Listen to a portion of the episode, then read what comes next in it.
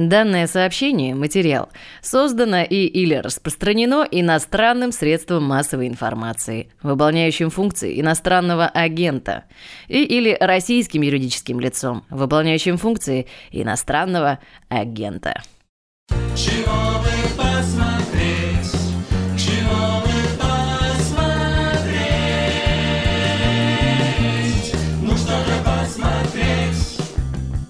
Всем привет! Это подкаст «Чего бы посмотреть», подкаст о сериалах и кино, в котором нет критиков, но есть мы, зрители. Меня зовут Наташа Гредина. Привет, а меня зовут Миша Фомкин, и сегодня у нас традиционный специальный выпуск, в котором мы подводим наших слушателей к окончанию сезона. Как и прежде, мы все-таки приглашаем к нам в гости профессионального критика под конец сезона. И сегодня лучшие сериалы полугодия с нами обсудит никто иной, как сам Егор Москвитин. Егор, привет! Привет, друзья, всем привет! Обычно мы начинаем итоговые выпуски нашего подкаста с каких-то сериалов, которые оказываются в этом топе по желанию ведущих. Егор придумывал 10 сериалов, а я говорила, ну вот еще два классных, давай мы тоже их вставим. И так получалось 12. Но в этот раз на 12-м бонусном месте оказался сериал, который Егор определил туда сам. Даже два сериала. Это, как ты выразился, милые гик-комедии «Стража» и «Засланец из космоса». Расскажи, пожалуйста, как они там оказались и почему ты решил решила о них вспомнить в последний момент. Действительно, совершенно не обязательные сериалы, в которых очень много недостатков, и их будет очень трудно защищать, но вам понравится, если вы любите Терри Пратчета, если вы любите сериал «Светлячок», если вы любите актера Алана Тьюдика, который постоянно снимается в разных фэнтезийных и фантастических историях именно для любителей таких историй, и если вы любите такой совершенно ненавязчивый юмор и готовы даже там пролистывать серии или смотреть это одним глазом, слушать одним ухом, в общем, такие проходные, но симпатичные сериалы. «Стража» — это экранизация Терри Пратчета, сделано уже после его смерти, и, кстати, очень много конфликтов, в том числе с его дочерью, по поводу того, как это реализовано. И Нил Гейман тоже этот сериал ругал, э, будучи товарищем э, Терри Пратчета, но в целом это симпатично. В общем, это такая «Игра престолов», только комедийная. Представьте, что есть э, огромные фэнтезийные мегаполисы, он не совсем фэнтезийный, он напоминает и Лос-Анджелес, и викторианский Лондон, и Королевскую гавань из «Игры престолов», и вот в этом а, фэнтезийном мире узаконены преступления, то есть есть гильдия убийц, которая может убивать и оставлять после этого квитанции квитанцию, что, мол, мы убили согласно плану. Есть воришки, которые могут что-нибудь украсть и при этом а, тоже оставить справку, что им можно. В общем, а, очень тяжело быть а, сотрудником полиции в таком странном мире. Тем не менее, главные герои, они работают в городской страже. Один из них, самый главный, похож на Джонни Деппа из «Пиратов Карибского моря», такой рокер настоящий. Другой — это человек, который вырос в семье гномов и не понимает, что он приемный. он думает, что он просто очень много в детстве ел морковки. Вот, есть среди них еще девушка-оборотень и так далее, и так далее. И вот эта совершенно странная, чудаковатая компания превращается в трогательную семью. То есть, опять же, мы вас сейчас подводим к тому, что у нас сегодня еще будут вампиры средней полосы. И э, эти герои, абсолютно никудышные, неказистые, должны расследовать э, зловещие преступления, связанные с тем, что в городе появился дракон. Юмор мог бы быть точнее, книги гораздо смешнее, визуальный ряд мог бы быть изобретательнее. Я помню, что даже 20 лет назад игра Discworld Noir, тоже по плоскому миру Терри Пратчета, это была гораздо интереснее нарисована, но в целом, если вы фанат, то вам все равно понравится. Ну а что касается «Засланца из космоса», то это детище канала Sci-Fi, который очень редко делает что-то хорошее, и на это сразу, возможно, имеет смысл сделать скидку. Это история о пришельце, который приземлился в Колорадо с целью разведать, что происходит на Земле, и подготовить Землю к уничтожению и захвату, но как-то он к нам привязался, и вот он э, начинает рыбачить там потихонечку в этом на озере в Колорадо, знакомиться с местными жителями, абсолютно не умеет никак коммуницировать, и все это изображает потрясающий актер Алан Тюдик, который, возможно, и правда пришелец. Окей, спасибо. Но на самом деле это 12 и 13 место. Да, Давай да, будем это такой честны. бонус-трек, да. Блин, Егор, ты так красиво говоришь, но я запомнил только незатейливый юмор. Это особенно, наверное, понравится слушателям нашего подкаста «Игра престолов» и Джонни Депп. Просто. Облако тегов. Да, да, да. Мое облако тегов, которое меня подкупило максимально наконец-то сбылась моя мечта, типа вот эта, которая не реализовалась в музыкальном выпуске. У нас хит-парад настоящий. Вот, на одиннадцатом месте, э, ну, как бы я рад его анонсировать, потому что это один из самых классных сериалов в списке, по моему мнению. Это сериал «Это грех», которому мы посвящали отдельный выпуск э, нашего подкаста. Он нам невероятно понравился, и это, возможно, один из самых а может быть и самый трогательный сериал, который я, в принципе, когда-либо видел. И, ну, вопросики А я, начинаются. ребят, забыл сказать, как раз на 11 месте самый хороший сериал в этом списке. Вы неправильно поняли. А, все, все, вопрос. Первый вопрос снят. Да ты не ведись. Это обман. Он только что это придумал. Ну, в общем, почему 11 да, почему ты поставил самый классный сериал, по твоему и по нашему мнению, на 11 место? Расскажи немножко про это. Сериал «Это грех» — это история о нескольких геях, которые живут в Англии в 80-е годы. Они понятия еще не имеют, что вот-вот начнется эпидемия СПИДа. Они вместе поселяются в одном доме, и каждого из них есть своя причина, почему он оказался в этом доме. И очень классно разбираются конфликты с родителями, страх того, что тебя не принимают окружающие люди, растерянность, стыд, с которым росли многие из этих героев. В конце есть пронзительный монолог парня, у которого было невероятное количество любовников, и который знал, что многих из них он заражает. Он объясняет, почему он это делал, и это, мне кажется, один из самых таких э, сильных вообще за все время из всех сериалов, которые я видел, монологов о страстях, э, которые движут людьми, и о чувствах, из которых рождаются вот эти такие привычные сценарии поведения. Я имел всех этих парней. У меня были сотни. Речи не говори так. А знаешь, я ведь помню каждого из них по отдельности. Его волосы, губы, его спальню, его лицо, когда он кончает. А потом увижу его в клубе шесть лет спустя и подумаю, да, это же он. А он уже с другим и счастлив. А я подумаю, вот и отлично. Потому что они все супер. Некоторые, правда, были козлами, но все они супер. И об этом люди забудут. О том, как это было весело. И очень э, прям-таки беспощадный разбор ситуации с родителями героев. То есть это не такая вот сладкая история, где все семьи примиряются, да. Очень-очень грустный фильм. А Сделан он а, немножко в стилистике Райана Мерфи, а, то есть он напоминает его фильм «Нормальное сердце» или «Обыкновенное сердце». Он напоминает все, что Райан Мерфи делает сейчас, но при этом к Райану Мерфи у меня как раз не знаю, как у вас, а очень много вопросов в последнее время, потому что есть ощущение, что человек, во-первых, стал гораздо более поверхностным в своих сценариях. Например, недавно у него вышел сериал «Холстон», и в нем а, просто все вещи, которые нужно показать на экране, вдруг проговаривают текстом. Например, нужно сказать, что в, бизнесе Холстона возникли проблемы, и просто появляется герой и говорит, у нас возникли проблемы в бизнесе. Это дань уважения любителям подкастов, чтобы, может А, да, может этот- быть. Этот дел просто. А вот в «Это грех» там все показано невероятно динамично, подвижно, и там играют потрясающие молодые актеры.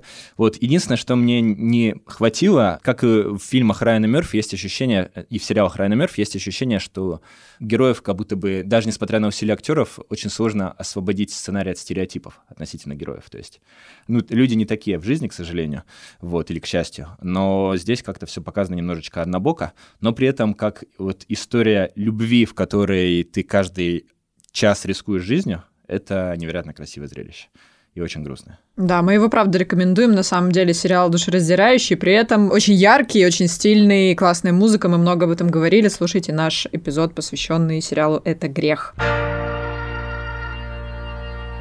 На десятом месте сериал, который э, называется как повод для записи «Извините, к психотерапевту тревожные звонки».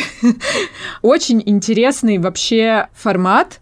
Для тех слушателей, которые ничего не слышали об этом сериале, напомню, действие разворачивается без картинки. То есть мы видим имена говорящих по телефону людей, мы видим какую-то визуализацию аудиодорожки, и все. И вся история разворачивается только вот в их тексте.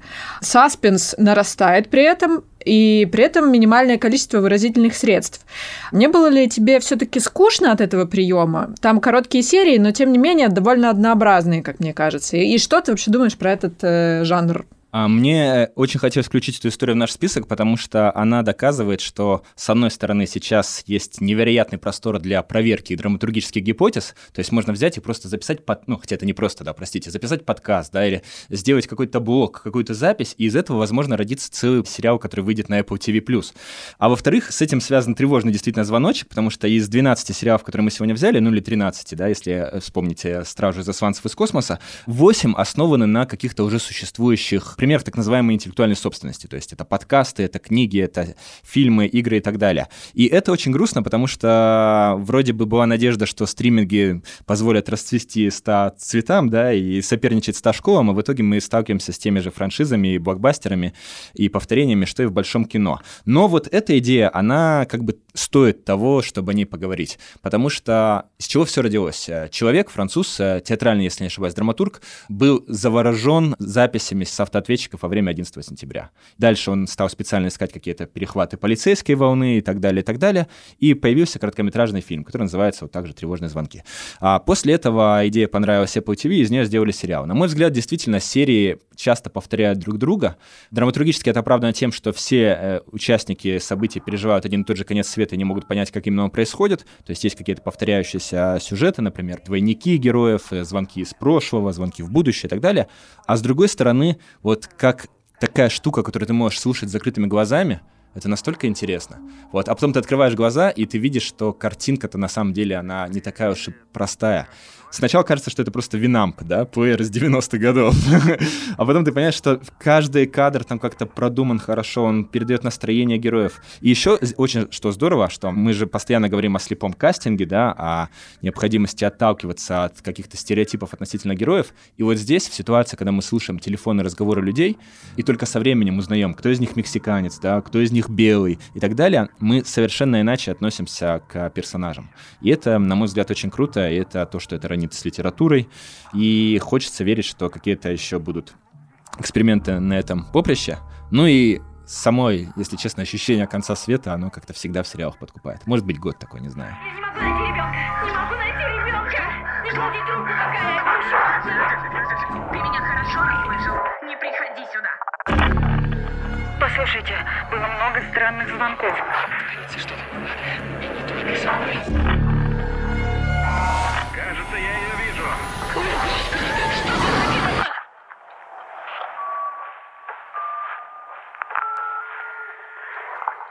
Мне кажется, надо добавить, что там есть какая-то фантастическая составляющая все-таки. То есть это не столько как звонки там во время 11 сентября. Да, там да, есть да. Простите, надо уточнить, что это действительно не какая-то адаптация того, что уже происходило между реальными людьми. Это фантазия о том, что будет, если наступит некий конец света, который разворачивается по совершенно другому сценарию, чем обычно. Ну и в конце, как ты, Наташа, сказала, будет очень мощная семейная психотерапия. Вот, э, в одном из эпизодов. Это, наверное, самый хороший эпизод. Можете прямо с него и начинать, и и заканчивать. Я бы вообще, в принципе, включил этот сериал, ну, как будто бы в какой-то новый рейтинг. Когда я начал его смотреть, я вообще не понял, что происходит. Ну, то есть, типа, это не тот сериал, который я ожидал в списке, типа, 12 лучших сериалов полугода. За счет того, что там абсолютно нестандартное визуальное, да, оформление, ты уже сказал про этот Winamp, и визуализации Windows Media Player, которыми мы наслаждались в конце 90-х, э, сидя перед своими э, компьютерами. Вот, может быть, какое-то тоже ностальгическое восприятие сработало, но при этом они работают очень сильно с э, тем, что произносят герои, герои сериала, да, очень нестандартно, расширяет рамки того, что, к чему мы привыкли. Что если вам сделать подкаст о сериалах, основанных на подкастах. «Возвращение домой», «Грязный Джон», «Лаймтаун». Кристофер Нолан, остановись! Хватит. Я вспомнила сейчас неловкую ситуацию, когда Егор сдал текст про э, этот сериал. Обычно у нас работа строится так. Ты получаешь текст и отправляешь его фоторедакторам, которые должны подобрать к нему картинки. И вот мне пишет фоторедактор, а где есть кадры к этому сериалу, потому что ничего не присылали. А я говорю, а кадры кадров нет, потому что в этом сериале нет никакого изображения. И а, в этот момент фоторедакторы окончательно, по-моему, меня прокляли. Ребята, люблю вас, если вы это слушаете. Респект. Восьмое место. Сериал «Берег москитов». Успела посмотреть только первый эпизод. Во-первых, хочу сказать, что была в диком восторге, когда узнала в исполнителе главной роли Джастина Тиру, которого мы все помним, например, по Малхолланд Драйву. Мне кажется, он ужасно изменился, но при этом, когда он включает свою мимику, ты сразу же его узнаешь. Это первое. А во-вторых, по-моему, там очень интересная завязка. Главные герои и его семья скрываются от кого-то. Они находятся в бегах, вплоть до того, что они не пользуются телефоном. И мы даже не знаем, что с ними такое произошло. Расскажи немного про этот сериал, Егор. Как он тебе? Как ты его оцениваешь? Это история, которую уже экранизировали. Был такой фильм в 1985 году от режиссера Питера Уира, и в нем играл Харрисон Форд, но с тех пор концепция очень сильно изменилась. То есть если в фильме речь идет о семье, которая сознательно отказывается от технологий, очень разочарована в капитализме и так далее, и так далее, и хочет сбежать в Гондурас из Америки, то в этот раз э, сюжет совершенно другой. И я не знал об этих отличиях, поэтому я подумал, ага, мы сейчас в 2021 году порекомендуем вам сериал, в котором все напоминает фильм «Минари», то есть историю про семью, которая осваивает новое пространство. Все напоминает фильм «Земля кочевников», где люди пускаются в путешествие. Все напоминает такой хороший старый фильм, как «Капитан Фантастик» э, с Виго Мортенсоном или «Клык» Йоргаса Лантимаса, в котором дети жили и не знали, что вообще происходит за пределами их дома. Но оказалось то, что все взяли и поменяли местами. То есть теперь герои бегут от общества не из-за своих э, разногласий с этим обществом, а от того, что, во-первых, они живут под чужими именами,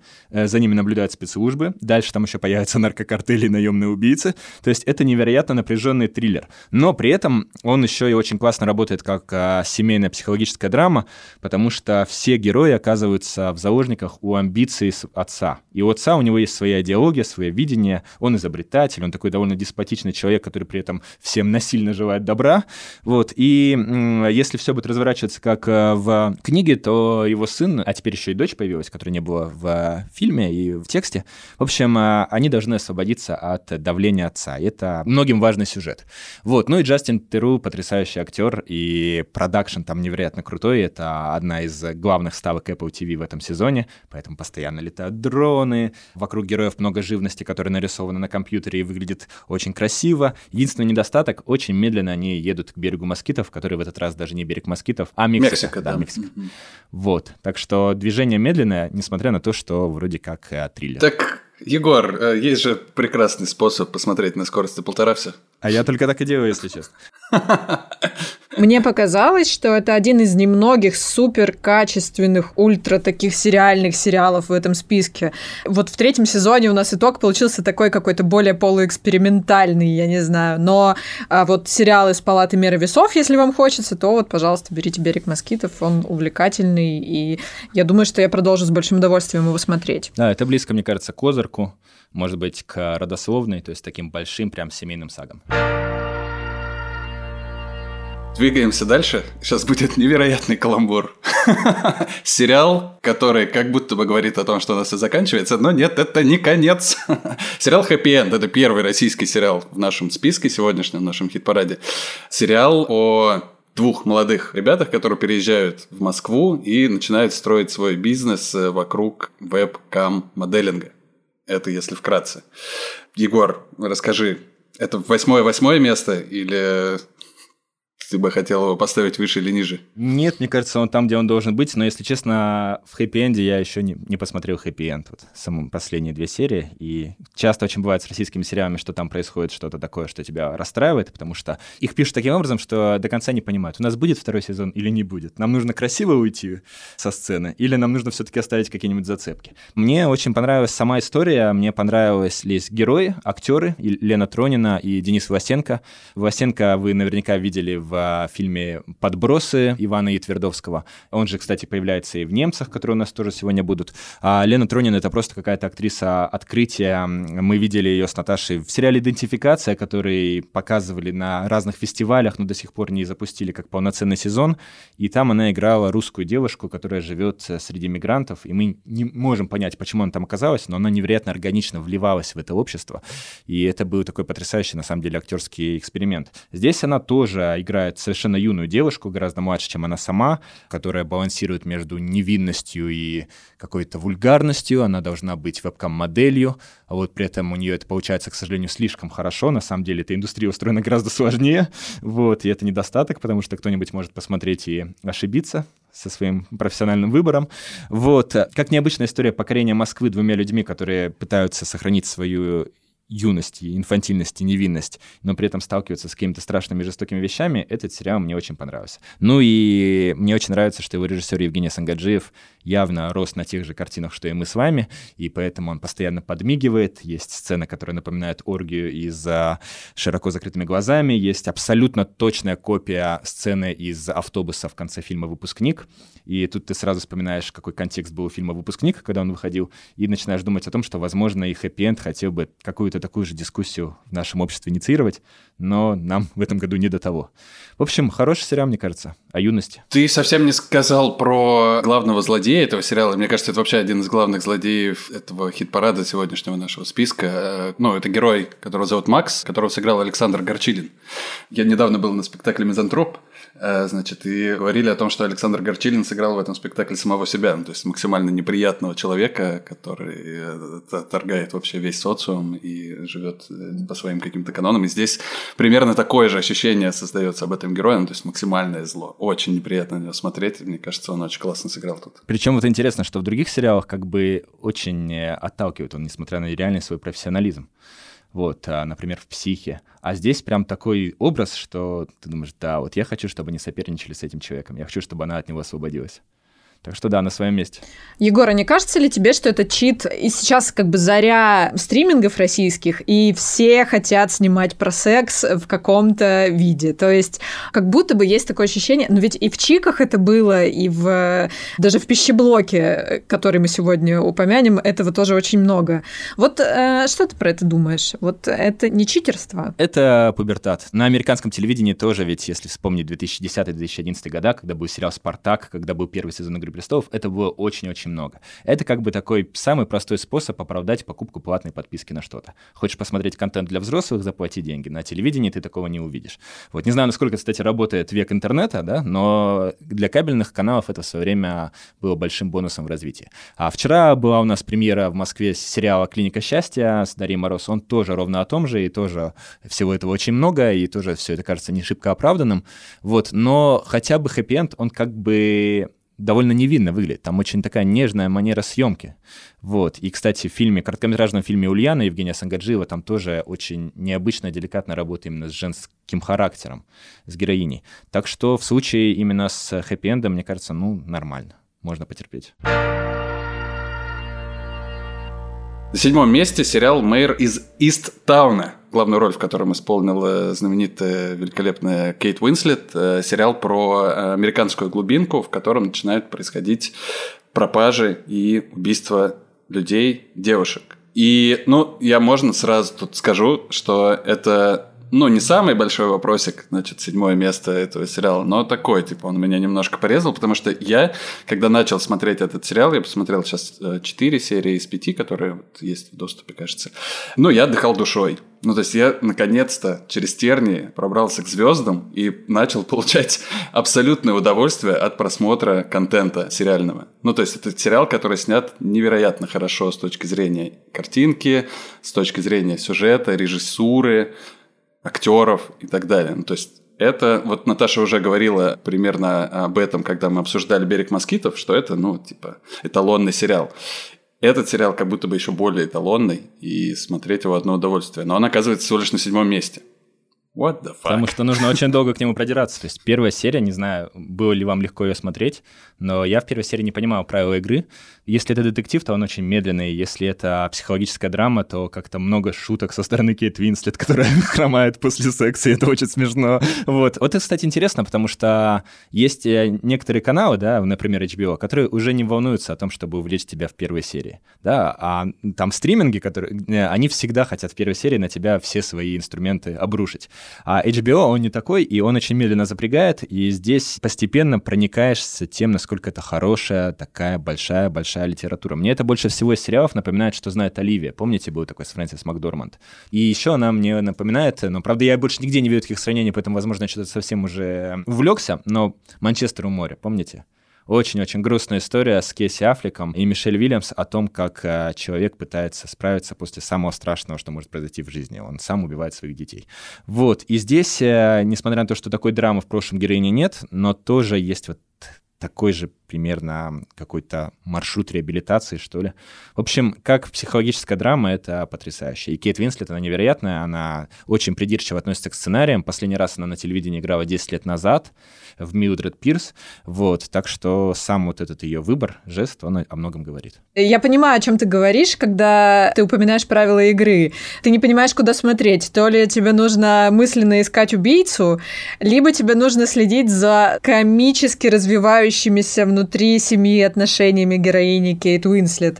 Она разошлась с мужем, но при этом все ее родственники, включая детей и маму, любят его новую девушку и ходят на вечеринку, посвященную их помолвке, которая происходит в соседнем доме. О, это просто ужасно. Меня, честно говоря, это увлекло гораздо больше. Мне понравилось. Шестое место. Подземная железная дорога. Он только-только вышел, вот буквально за несколько дней до записи этого подкаста. Я знаю, что этот сериал ждали. Он основан на одноименной книге Колсона Уайтхеда, но больше я ничего о нем не знаю. Егор, пожалуйста, расскажи, насколько я поняла по твоим э, отзывам, которые я слышала вне записи, он какой-то очень классный. Это совершенно магическое зрелище, какое-то завораживающее и живописное. Это экранизация романа. Роман рассказывает о реально существовавшем существовавшей сети вывоза рабов с юга Америки в свободные штаты севера и в Канаду, которая называлась подземная железная дорога. Но, разумеется, ее не было под землей, и она не была железной дорогой. И она функционировала с 1800 по 1865 год, то есть до окончания гражданской войны. Метро в Англии появилось гораздо позже, и сам термин появился позже, поэтому это просто была такая сеть э, каких-то людей, которые были готовы помогать э, рабам и постепенно их спасать. Через нее прошло, по разным оценкам, от 60 до 100 тысяч тысяч человек, что по тем временам очень-очень много, учитывая, что и людей было поменьше на планете. Тут важно сказать, что режиссер Барри Дженкинс, и это тот самый Барри Дженкинс, который сделал фильм «Лунный свет», и в «Лунном свете», например, он тоже очень любил какие-то игры со светом, как бы это глупо не звучало, и с живописью. Например, там была сцена, которая целиком повторяет картину Рене Магрита «Вечернее платье». И вот здесь он тоже прям каждый кадр выстроил как какое-то невероятно живописное полотно, как какой-то свой собственный вариант сотворения мира.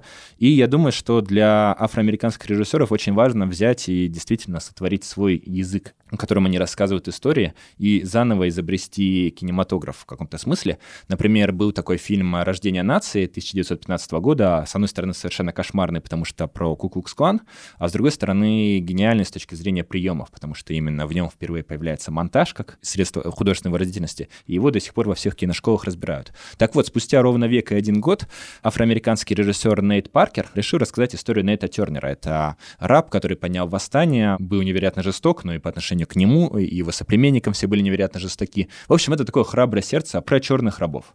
Вот. И он тоже называл этот фильм «Рождение нации». То есть очень важно давать какой-то симметричный ответ. Да?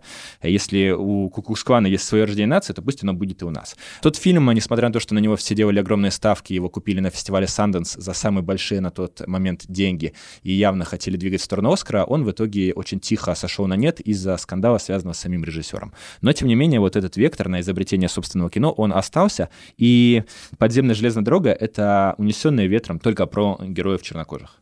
Вот. Это действительно история рождения нации, становления части нации, а, обретения самосознания.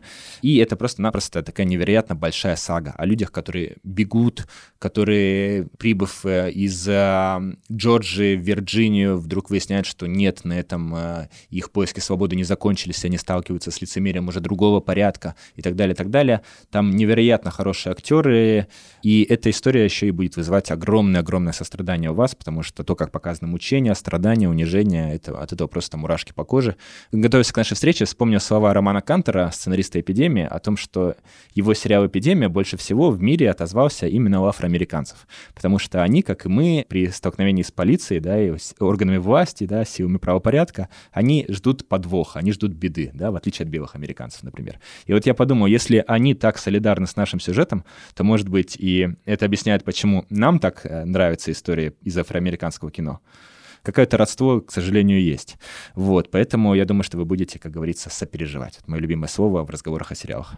А насколько это увлекательно? Я поняла, что это эпично, что это с размахом, и что это вызывает сочувствие, но вот что касается саспенса или какого-то, ну, увлечения, это хорошее зрелище или скорее медитативное? Да, там, я, кстати, уже несколько серий посмотрел, даже уже в середине сезона, я, по-моему, и в середине сезона, конечно, есть какое-то проседание, потому что как бы герои уже должны сделать некие выводы, которые они почему-то пока не делают, но вход в историю невероятно красивый, все очень так обстоятельно, серьезно. Плотность событий очень высокая,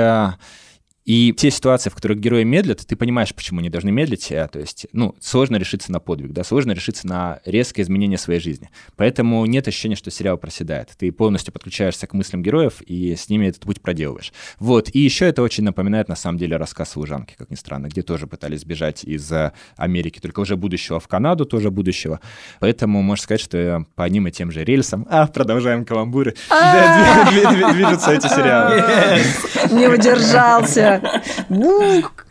А я вспомнила фильм «Мы» Джордана Пила, который... Э, вот там действительно были подземные... Э, не помню, была ли там железная дорога, но подземные ходы там точно были. Это было довольно страшно. А можно быстрые альтернативы еще посоветовать сериал «Они». Хоррор-антология про афроамериканцев, которые переезжают с юга в Калифорнию и тоже сталкиваются с кучей кошмаров 50-е годы. И еще 10 сериалов, которые называются «Местоимениями» в нашем следующем эпизоде.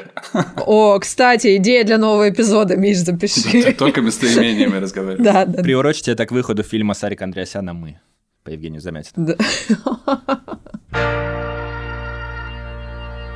На пятом месте сериал «Пищеблок», который буквально вышел вот-вот на этой неделе, и сериал, который мы еще не успели посмотреть целиком, но уже успели сформировать свое мнение о нем, ну, лично я, на основе трех серий первых. И это сериал, который рассказывает э, историю э, одного лета, начнем так, типа, издалека. Историю пионерского лагеря в 1980 году. Поначалу кажется, что это очень э, наивный рассказ про детство, но довольно быстро там становится немножко жутковато. Я, конечно, не могу не процитировать заголовок рецензии об этом сериале, который вышел на «Медузе» не так давно. Этот сериал называют не больше, не меньше, а «Очень странные дела» по-русски. Ну, что-то такое. Наши очень странные Наши дела. Наши очень да. странные дела. Нужно еще сказать, что это сериал, снятый по роману Алексея Иванова, тоже посвященному, собственно, пионерскому лагерю летом 80-го года. А я так понимаю, что книжку читал только Егор, кажется, из нас. Да, я читаю целиком. Редкий случай. Вот Наташа намучилась со мной, когда я пишу про сериалы по книгам, которые я читал, начинается немыслимое занудство вообще и графомания. Как тебе кажется, Егор, есть ли смысл нам скрывать, что это сериал о вампирах? как ты упорно делал это в своем тексте? Мне кажется, нет. Да. А мне, мне кажется, теперь уже точно нет, потому что сериал вышел, но, тем не менее, эту тайну почему-то очень бережно охраняли и в аннотации книги, и в трейлере сериала, и во всех-всех материалах, и новостях. И мне даже известны случаи, когда новости редактировались ради того, чтобы скрыть эту страшную тайну, этот секрет Полишинеля. В общем, друзья, да, советские дети сталкиваются с вампирами, и есть, как говорится, и плюсы, и минусы. В общем, плюсы по сравнению с книгой в том, что события разворачиваются невероятно быстро, и где-то уже в серии 4 из 8 вы оказываетесь на странице 500 из 600. И появляются параллельные сюжетные линии, причем одна из них очень хорошая. Это линия а, с семьей главного героя. Главный герой — это мальчик Валерка Лагунов, школьник в очках, который и рад бы быть частью коллектива и служить какому-то общему делу, и он действительно настоящий идеалист, но он а, вдруг сталкивается с тем, что все в этом лагере понарошку, и все вокруг лицемеры. Есть еще второй герой, Игорь, это студент филфака, который проходит практику в этом лагере, и он а, уже как бы столкнулся со всем, с чем столкнулся Валерка, он со всем этим справился, поэтому он сам превращается в циника. В общем, это история того, как мы постепенно отказываемся от своих убеждений, и вампиры здесь нужны для того, чтобы показать, что любая какая-то общая идеология, неважно, связана ли она с Советским Союзом или с Российской империей, или с тем, что будет после Советского Союза, это всегда какой-то немножечко вампиризм. Другое достоинство — это то, что действительно очень хорошие юные актеры, они прям-таки потрясающие, и еще очень здорово то, что сами актеры усвоили вот эти правила игры. То есть, если ты ребенок в пионерлагере, то ты всему удивляешься и ты во все веришь. Если ты взрослый, то ты уже играешь в какой-то спектакль. Поэтому, когда мы видим, как здесь работают э, Ирина Пегова, потрясающая актриса из мастерской Петра Фоменко из фильма «Прогулка», или Тимофей Трибунцев, или Николай Фоменко, или Сергей Гелев, то ты постоянно хихикаешь и подмигиваешь им типа, да, вот вы взрослые, которые врете детям, но и в этом и заключается суть актерской работы. Но недостатков, к сожалению, тоже много. Первое — это то, что абсолютно пропала вся авторская речь, все его размышления, которые он как бы вкладывал в уста ребенка, но при этом а, это были его собственные мысли о России и так далее. Очень были точные размышления какие-то в книге, например, в какой-то момент мальчик Валер, когда изгой в своем классе, смотрит, как в Москве во время Олимпиады 80 чернокожий спортсмен из Эфиопии бежит и бежит быстрее всех. И он такой выстраивает в своей голове образ этого атлета такие мотивации ему придумывает, что это как будто бы послушать песню «Человек на Луне» еще раз. А во-вторых, пропала та хрупкость героев, которая была в книге, потому что, мне кажется, только текст может передать э, это одиночество, и это смятение, это отчаяние, эту растерянность. Сериал не может, картинка не может. Ну и еще вот здесь как раз-таки все-таки есть лишняя эротика, потому что если в случае с героями, студентами, которые, да, своими телами протестуют против системы и там занимаются сексом на пляже или купаются голышом, все понятно, это правильный ход, это то, что было, например, в фильме 1984, то все остальные сцены — это явно вот попытка привлечь побольше аудитории. Но представьте, что в сериале «Очень странные дела» на Netflix вдруг не смеются над сексом, как это было в третьем сезоне, когда все мамочки собираются на пляже, да, а действительно любуются, да. Вот, это было бы глупо, это было бы странно, это бы портило вот эту целомудренную атмосферу детского какого-то приключения, какого-то выпуска детективного, детективного цикла «Черный котенок». Но, с другой стороны, хорошо, что все, что связано с вампирами, показано достаточно жутковато маловато. Режиссер Святослав Подгаевский, он кучу всяких ужастиков в России сделал, и он действительно такой очень скромный, между прочим, человек, который прям после каждого фильма пытается проделать работу над ошибками, он очень трезв в оценке своего творчества, он действительно растет, и здесь он а, тоже как-то взял и неплохо показал все эти стычки с вампирами, в том числе флешбеки времен царской России и революции. Это прям очень круто. Я хотела сказать, что если, например, э, вам э, не очень важно сопоставлять э, сериал и первоисточник, и вам просто хочется какого-то теплого, узнаваемого зрелища, и, например, вы когда-то отдыхали в пионерских лагерях или там работали, это работает стопроцентно. Я растеклась в улыбке на первой же минуте, когда Пегова с флажком идет мимо отряда и кричит «Кто шагает дружно в ряд?» Я как бы поставила мысленно лайк этому произведению, несмотря на все «но», которые были описаны у тебя в тексте. Да, и еще, кстати, это не только очень странные дела, но и в каком-то смысле королевство полной луны Уэса Андерсона. Только лагерь уже советский. Так что, в общем, есть ради чего начать, по крайней мере, смотреть. Четвертое место «WandaVision».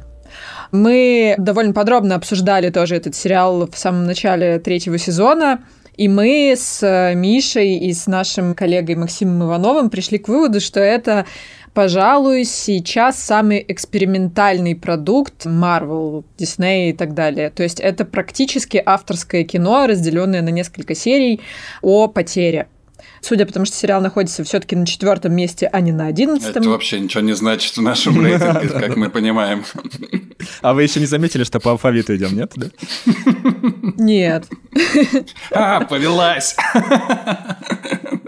Ладно, простите. Тебе этот сериал близок все-таки или нет? Скажи, пожалуйста. Он мне очень близок, и я бы поставил его еще выше, если бы не финальная серия, в которой все, к сожалению, возвращается в формат комикса Marvel, и вся история про травму, про потерю, она немножечко обесценивается самым банальным разрешением конфликта. Но все, что происходит до, это действительно потрясающее, абсолютно авторское кино, и это самое интересное, что я видел во вселенной Marvel.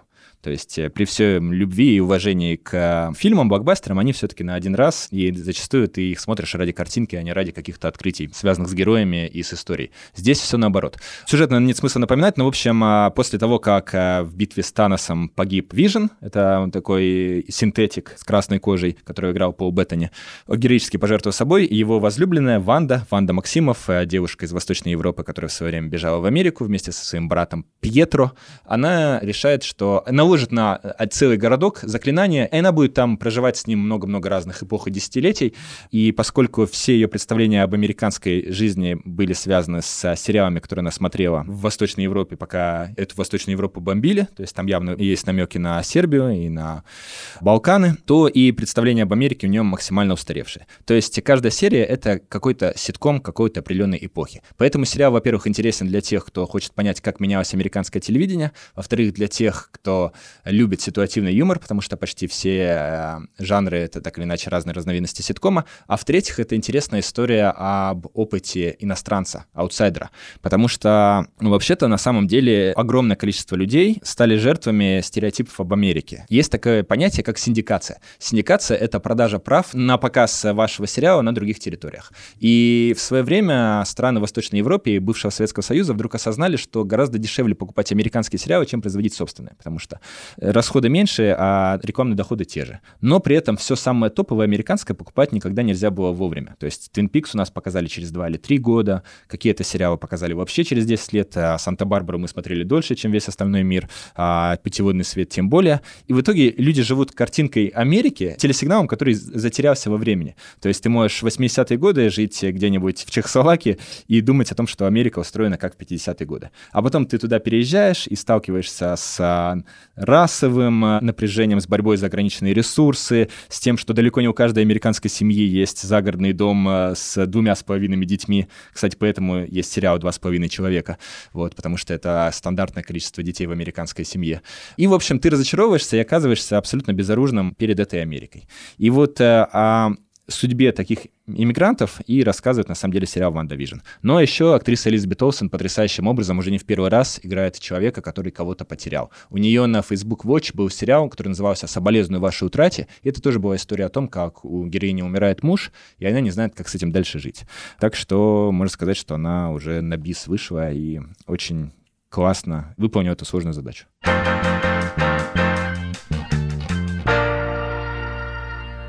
Мы подбираемся к ступеньке, на которой, ну, лично у меня написано максимально неоправданные надежды.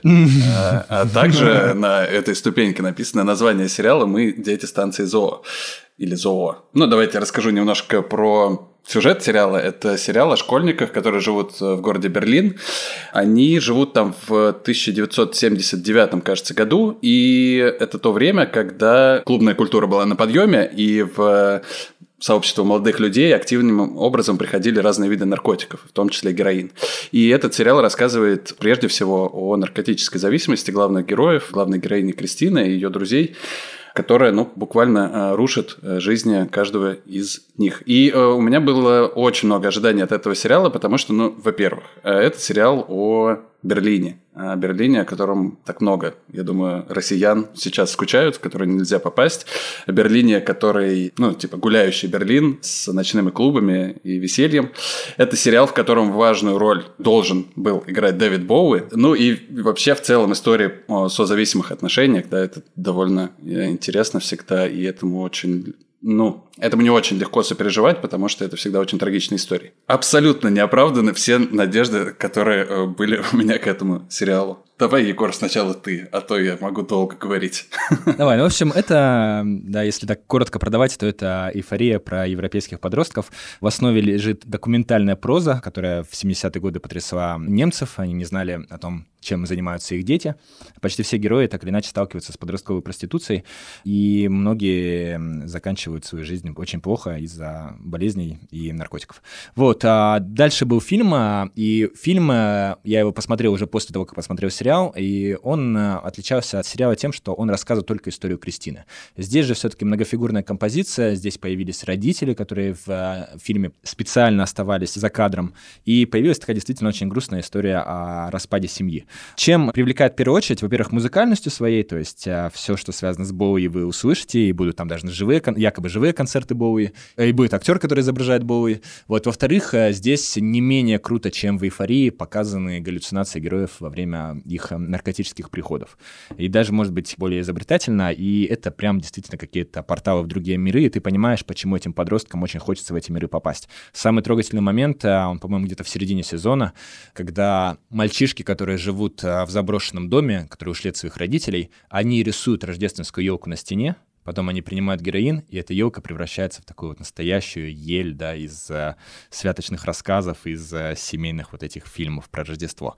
Мне почему-то, кстати, в этот раз, в отличие от эйфории, даже гораздо ближе были родители, особенно отец героини, такой совершенно невезучий, мягкий мужчина, который пытается все время что-то сделать для своей семьи, у него ничего не получается, и в итоге он позволяет себе сорваться на жене, и все это видит дочь, и есть еще и маленькая дочь. В общем, короче говоря, как семейная драма, драма, это работает очень хорошо, как музыкальная такая история в духе эйфории, это тоже очень круто. И у актеров какая-то потрясающая пластика, мимика. Наверное, европейцы и немцы их хорошо знают, но для меня они все были открытиями, и за ними приятно наблюдать. Ты просто сказал, в частности, о Боуи. Ну, во-первых, я не очень понял, зачем, в принципе, в этой истории такую важную роль отвели э, Дэвиду Боуи. Там есть даже целый актер, который его играет, и да, очень много посвящено времени концерту, который мы, к сожалению, не видим. Начнем с того, что Боуи вообще не похож. Типа. Ну, то есть я поначалу... Мне пришлось постараться для того, чтобы сопоставить этого актера, который появляется в фильме, и э, фигуру Дэвида Боуи. И зачем была вот эта первая сцена, с которой открывает называется сериал, когда Кристина знакомится с Дэвидом Боуи в самолете к ней вообще нет никакого возвращения. Кристина — это реальный персонаж. Это девушка, которая была и наркоманкой, и секс-работницей, и потом, а, как считается, надиктовала журналистам свою историю, они уже превратили ее в полноценное повествование. И она была фанаткой Дэвида Боуи, и Дэвид Боуи, когда узнал ее историю, он действительно даже написал саундтрек для фильма «Кристина Ф». И более того, что самое-то страшное в этой истории, что она стала знаменитостью. Она летала по Германии, там раздавала автографы, во всем мире ее чествовали. То есть, грубо говоря, вот представьте, что если Грета Тунберг пойдет по наклонной, да? Что-то в этом роде. Вот, а, и поэтому Дэвид Боуи — это как бы символ того, к чему стремились эти подростки, и визуализация их э, каких-то представлений о жизни, какой она должна быть, как она должна звучать. Поэтому он такая важная фигура, такой свадебный генерал в этой истории. Понятно, что Дэвид Боуи очень важную роль сыграл в то время, и он жил в Берлине, и на него Берлин оказывал огромное влияние. Ну, в общем, здесь завязка ясна, но мне просто показалось, что она максимально неорганично показана в самом сериале. Да, да, ты долгое время не понимаешь, это очередной глюк, или она действительно сейчас будет вспоминать свою юность. Это да, это сбивает с толку, согласен. И если мы говорим про Берлин и вообще про ту эпоху берлинскую, то мне кажется, что это очень важная была эпоха вообще в принципе в культурной э, жизни Европы, не знаю, мира и так далее. Но в сериале как будто бы это показано очень непрофессионально и некачественно. Там очень нетематический саундтрек меня заинтересовала музыка, которая встречается в этом сериале, я ее шазамил несколько раз, но при этом за исключением нескольких треков Дэвида Боуи, как будто бы там нет ничего из этого времени. Ну, то есть, в частности, там встречается трек певицы Санти Голд, которая, ну, очень была популярна в середине 2000-х, при этом не имеет никакого отношения к тому времени, в котором происходит действие сериала. И интерьер клуба Sound знаменитого тоже выглядит скорее как какой-то типа клуб Соха, ну, на берегу Москвы-реки, вот это, который у нас тут э, недалеко, и совсем не ассоциируется с Берлином конца 70-х, начала 70-х. И этот человек говорил, что я зануда, когда я докапывалась до вешалок в топях. Извините. Тут я буду бороться. Мне кажется, что в этом сериале очень важно было создать вот эту дух эпохи. И для меня не получилось это сделать э, создателем сериала. Знаете, что там интересно? Что вообще в целом в немецком кино сейчас вдруг существует какой-то запрос на переосмысление былых сюжетов, но вынесение их в какое-то вневременное пространство. То есть, например, был фильм «Берлин Александр Плац», да, основанный на романе, это был фильм а, Фасбиндера. И несколько лет назад на Берлинском кинофестивале показали его обновленную версию, которая события происходят уже в наши дни.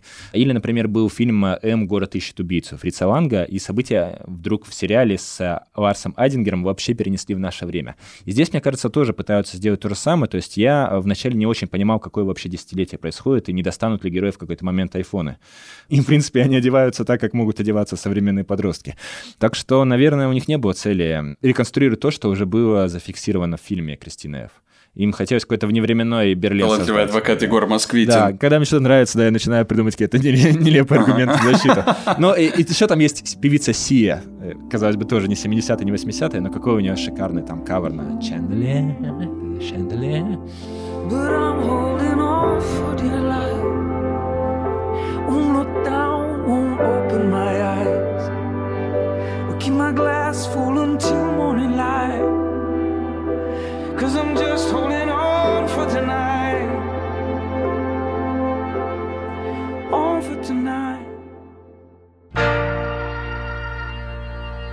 На втором месте сериал «Немцы». А, еще один российский сериал в нашем списке. И, ну, давай я просто... Сейчас ты скажешь, немцы, они не такие. Я знаю немцев. Не похожи на немцев. Почему по-русски разговаривают? Что за дела? Кстати, они иногда разговаривают там по-немецки, что тоже выглядит очень странно. Главная ассоциация с этим сериалом, который возникла у меня, мем «Батин суп», в котором батя берет все, что есть у него в холодильнике, закидывает это, и не только в холодильнике, ладно, во всех шкафах кухонных, закидывает это все в одну э, сковородку, перемешивает и э, с большим удовольствием ест. Кстати, это официально называется ирванское рагу. Ну, или батин суп, как принято называть это у нас. В общем, столько всего происходит в этом сериале, и в какой-то момент я просто уже лежал вот так вот, с... Э, вы не видите моего выражения, ладно, и задавался вопросом, господи, ну остановитесь же, ребят, ну это слишком, too much. Ну и, конечно, последняя серия расстроила. Егор, защищай. Немцы — это история никак не связанная с войной. Это фильм про то, как э, в маленьком неназванном э, российском городке между собой взаимодействуют э, СМИ, бизнес, органы власти и даже немножко внимания уделяются народу. Основано все на романе Александра Терехова. Роман в свое время выиграл премию «Нацбест», а в основе романа лежит его опыт автора работы пресс-секретарем в какой-то из московских префектур при Ушкове. Вот. А ты читал книгу? Да, да, да, читал, и вот как раз поэтому мне этот сериал как-то очень сильно срезонировал. То есть мне всегда очень нравится посмотреть, как изменяется история. И здесь она очень сильно изменилась, потому что, во-первых, это уже не Москва, а не названный город, но угадывается какой-нибудь Челябинск э, или, может быть, Екатеринбург, Екатеринбург. Главный герой, в общем, это оппозиционный журналист, который, поняв, что он не может заработать на своей книге, поняв, что он не может больше вести свой разоблачительный блог, и осознав, что вообще он никому не нужен, он переходит довольно быстро, кстати, вот э, в отличие от книги, довольно быстро на сторону зла и становится пресс-секретарем проворвавшегося мэра и начинает э, дальше себя утешать мыслью, что он на самом деле как будто бы партизан в тылу врага на задании, и он все как-то изменит. Вот. А на самом деле он, конечно, становится винтиком системы. В отличие от книги, в сериале его дочь не 11-летняя девочка, то есть речь не о каком-то образе будущего и чистой души, а самое что ни на есть активная студентка-оппозиционерка, она все время проговаривает то, что в книге на самом деле не проговаривалось. Книга очень странная была, там такой язык вообще просто не поймешь. А здесь все очень точно э, и четко. Она говорит, мне кажется, что люди, которые нами правят, это самое что ни на есть вот эти иностранные агенты. Это просто оккупационное правительство, которое выкачивает э, все соки из этой земли и из людей, которые на этой земле водятся. Из этой прямоты молодого человека, да, девушки, становится гораздо яснее все, что происходит со взрослыми, которые лицемерят, выворачиваются, как-то крутятся и врут сами себе. И в итоге еще и получается очень сильная в духе во все тяжкие драма о том, как вроде бы обретая силу и мощь, да, этот мужчина на самом деле всех вокруг предает.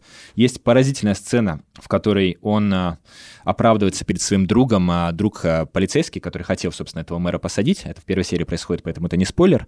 А главный герой, узнав об этом, предупредил мэра. Кстати, украли все из «Во все тяжкие», где в начале свояк Хэнк тоже везет а, главного героя на поимку бандитов. Так вот, а, тот из этого предательства остается без работы в полиции, а главный герой ему говорит, ну что ты, потерял 50 тысяч рублей, так давай я тебе их просто так буду давать. И вот, мне кажется, столько всего связано с нашей жизнью в этой сцене есть, что мурашки по коже.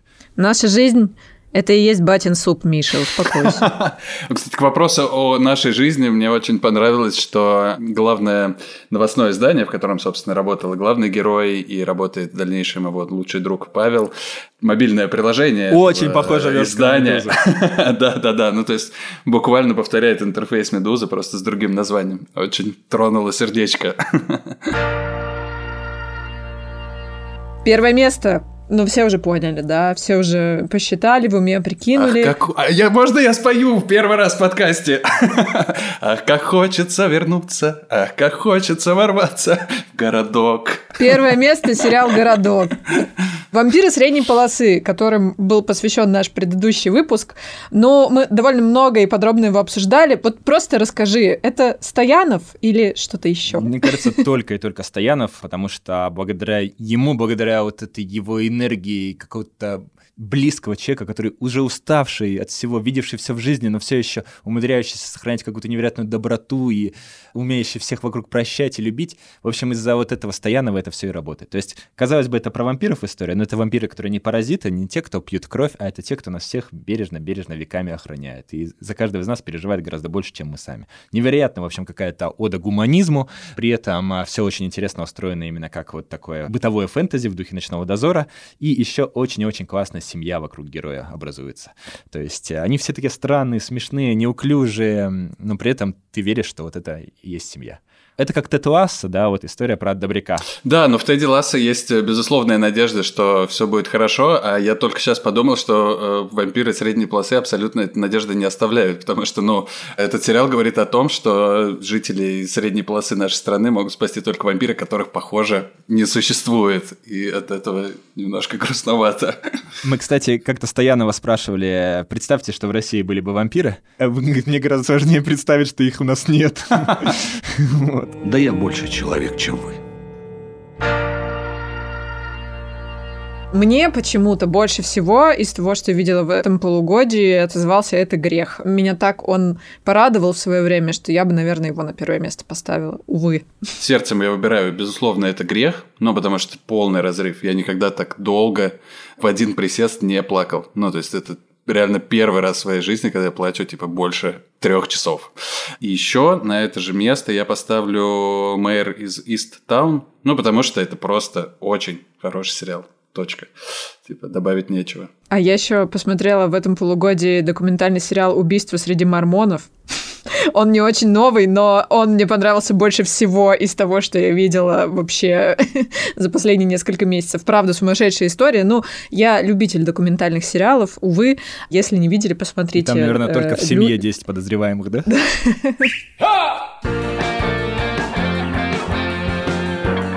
Егор, спасибо большое, что пришел сегодня к нам и поделился своими итогами. Это был подкаст «Чего бы посмотреть». Подписывайтесь на нас и ставьте лайки. Мы есть на всех основных платформах. Пишите нам письма на почту подкаст собакамедуза.io с пометкой «Чего бы посмотреть» и до встречи!